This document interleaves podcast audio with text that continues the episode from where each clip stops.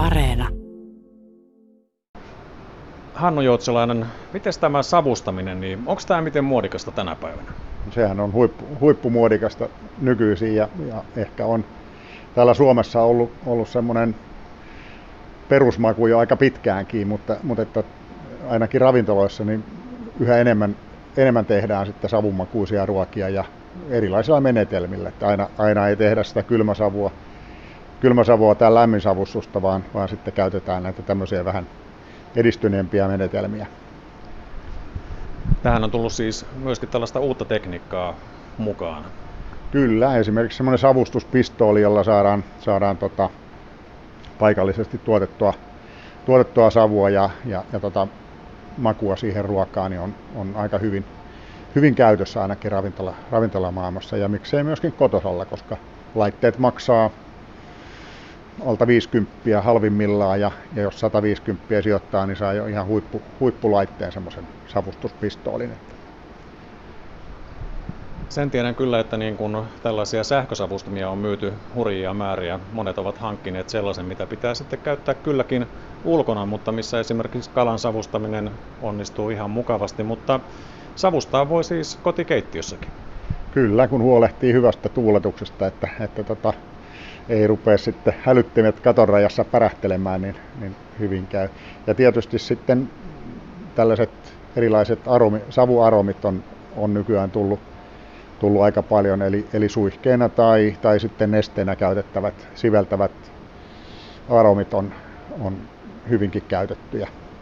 Ja tietysti savusuola, joka nyt on aika vanhakin keksintö, sillä saa semmoisen mieron, mieron savun tunteen siihen ruokaan kyllä helposti.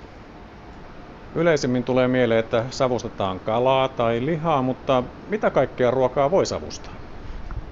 No oikeastaan ei aika vaikea kuvitella, mitä ei voi savustaa, mutta että tietysti jälkiruokia, juustoa voi savustaa, jäätelöä, niin kuin, niin kuin tuossa Eetukin mainitsi, niin tuota, voi, voi, voi tehdä ja tietysti vihannesruokia, savupyreitä tai tällaista tällaista juurespyreitä, joka savustetaan sitten kevyesti ja lisätään sinne sitten vähän kermaa ja voita, niin sitten tulee erinomainen lisäke. Ja, ja miksei nyt, jos joku haluaa kokeilla, niin savustaa vähän lanttulaatikkoa, niin se saa vähän uuden, uudenlaisen riihimeiningin, että tota, se voisi olla ihan kokeilemisen arvoinen asia näin joulun aikaan.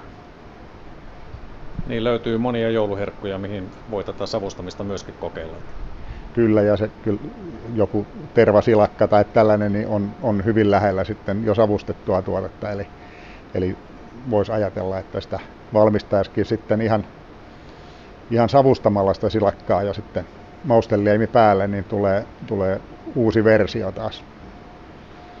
Miten pitkään, jos puhutaan tämmöisestä savustamisen trendistä, niin miten pitkään sun mielestä tämä on näkynyt, että miten se täällä teidän oppilaitoksessa on pulpahtanut pinnalle?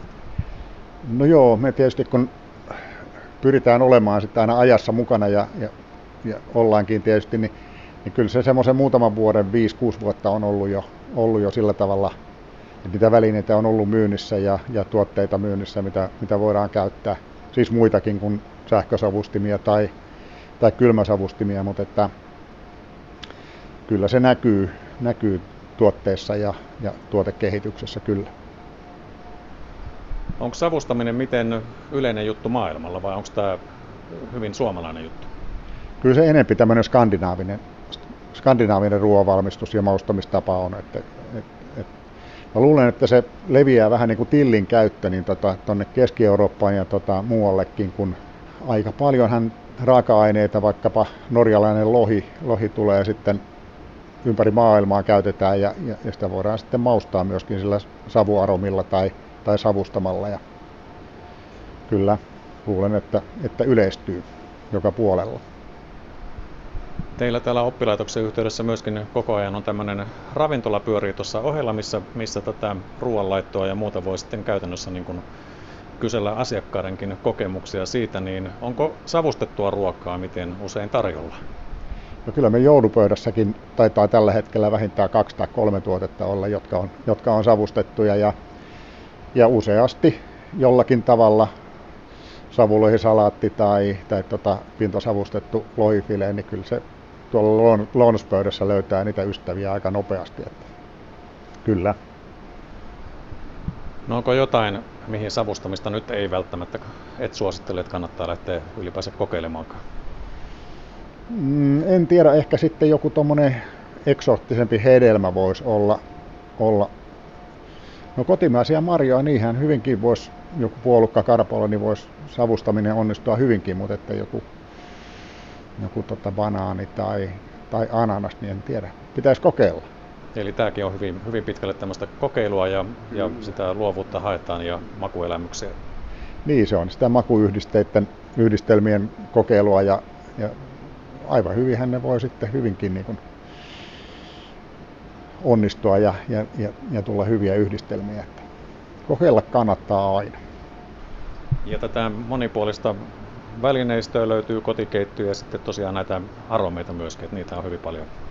Kyllä, niitä on tullut kauppoihin nyt, nyt aika paljon ja, ja tietysti tuommoinen viime vuosien hittituote se porkkala, eli, eli tota korvataan, korvataan savukala vihanneksella, niin, niin tuota, on varmaan edistänyt sitä savuaromeiden myyntiä aika paljon, että jos jossain kaupoissa viime vuonna muistaakseni oli silleen, että oli, oli, oli myyty sekä porkkanat että savuaromit loppuun, että ihmiset on innostunut kokeilemaan ja mikä on hyvä asia tietysti.